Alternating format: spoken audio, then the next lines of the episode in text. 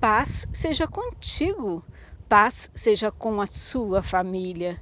Pois este Deus é o nosso Deus para todos sempre, e Ele será nosso guia mesmo até a morte. Salmos 48, verso 14.